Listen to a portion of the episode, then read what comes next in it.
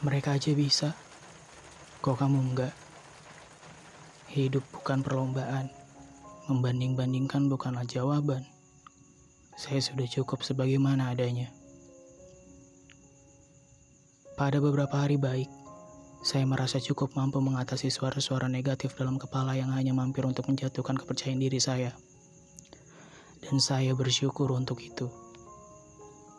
Namun tak dapat dipungkiri, ada pula kalanya saya menyerah kepada mereka. Lantas ucapan baik tak lagi mampu mengalahkan suaranya.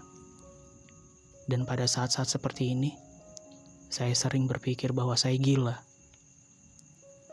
Tapi ternyata tidak juga. Makna dari yang saya punya tidak terpaut dengan suara-suara semacam itu. Hanya karena mereka terlihat lebih hebat. Tak berarti saya payah.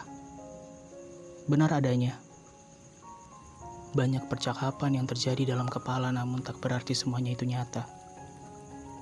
Hidup ini terlalu indah untuk membiarkan diri tenggelam dalam suara-suara sialan itu. Toh dengan atau tanpa adanya mereka, kita akan selalu punya makna.